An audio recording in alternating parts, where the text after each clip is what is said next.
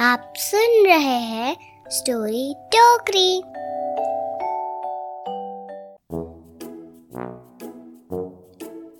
ये कहानी है एक मगर की, यानी मगरमच्छ की। नाम था जिसका अगर मगर। शौक था उसका खाली समय में बस दांत तेज करना। और उसकी दोस्ती थी एक लोमड़ी से। नाम था जिसका सुमड़ी लोमड़ी।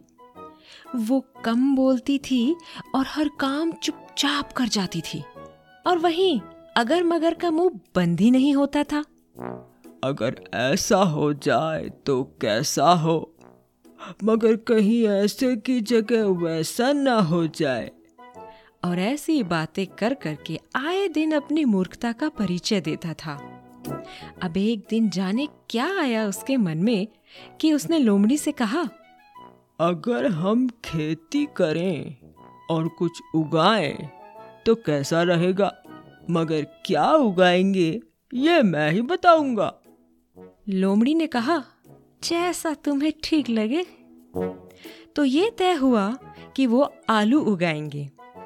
लेकिन कहानी आगे बढ़ाने से पहले मैं आपको बता दूँ कि अगर मगर सिर्फ़ मूर्ख नहीं था, थोड़ा सा लालची भी था।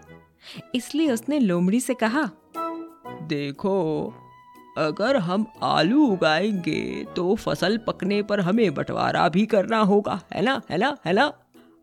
मगर किसको क्या मिलेगा ये मैं बताऊँगा।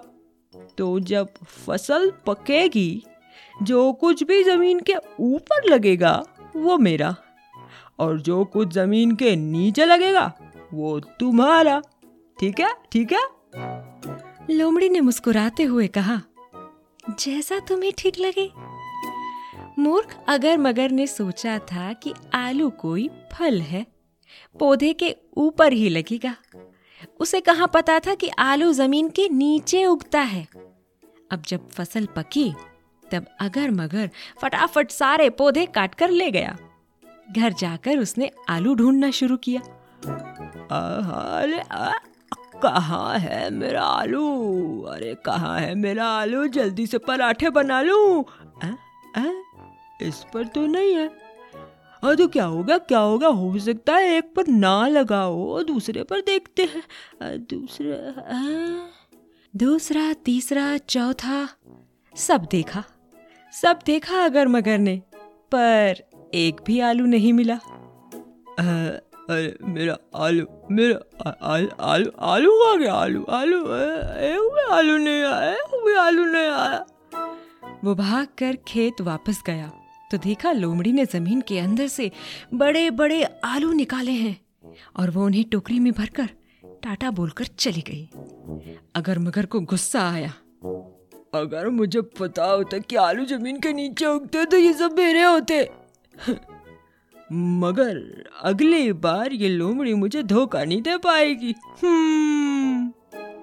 अगली बार अगर मगर ने सुझाव दिया धान यानी कि चावल उगाने का। उसने कहा अगर हम धान उगाएँ तो कैसा रहे हाँ हाँ हाँ?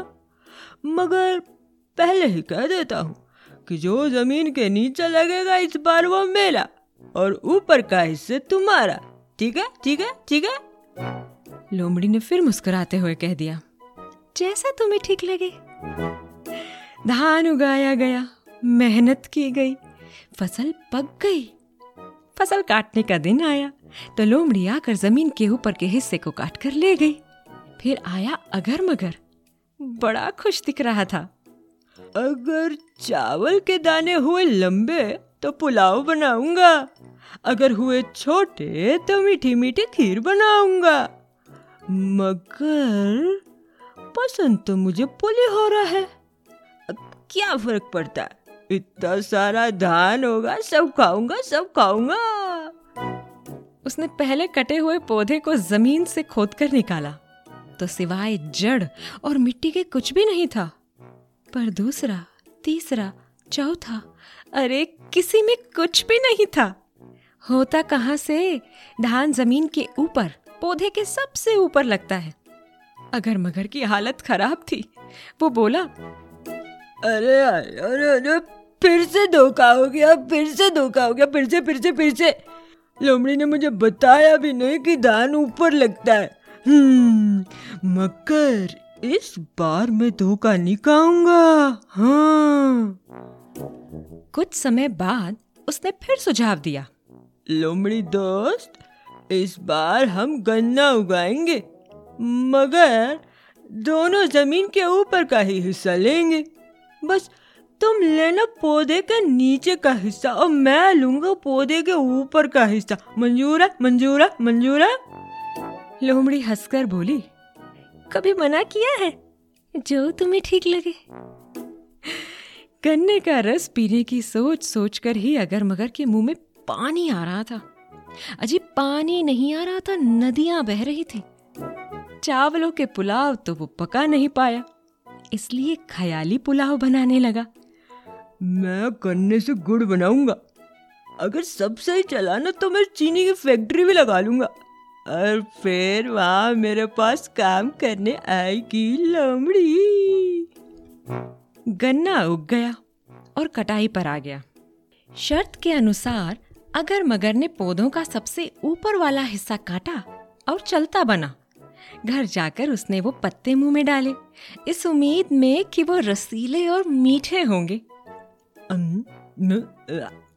तो, तो, तो, ये, ये तो नमकीन है। अब बताओ लोगों को भी पता नहीं होगा कि गन्ना भी कभी कभी नमकीन होता है। कहकर उसने दूसरा पौधा उठाया।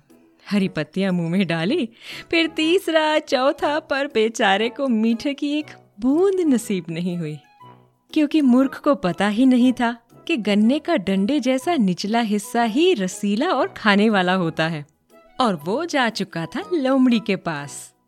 अगर मगर भन्नाता हुआ गुस्से में लाल पीला होकर लोमड़ी के पास आया। देखा तो लोमड़ी आराम से गन्ना खा रही थी। अगर मगर ने गुस्से से कहा अगर गन्ना मिला होता तो अच्छा होता।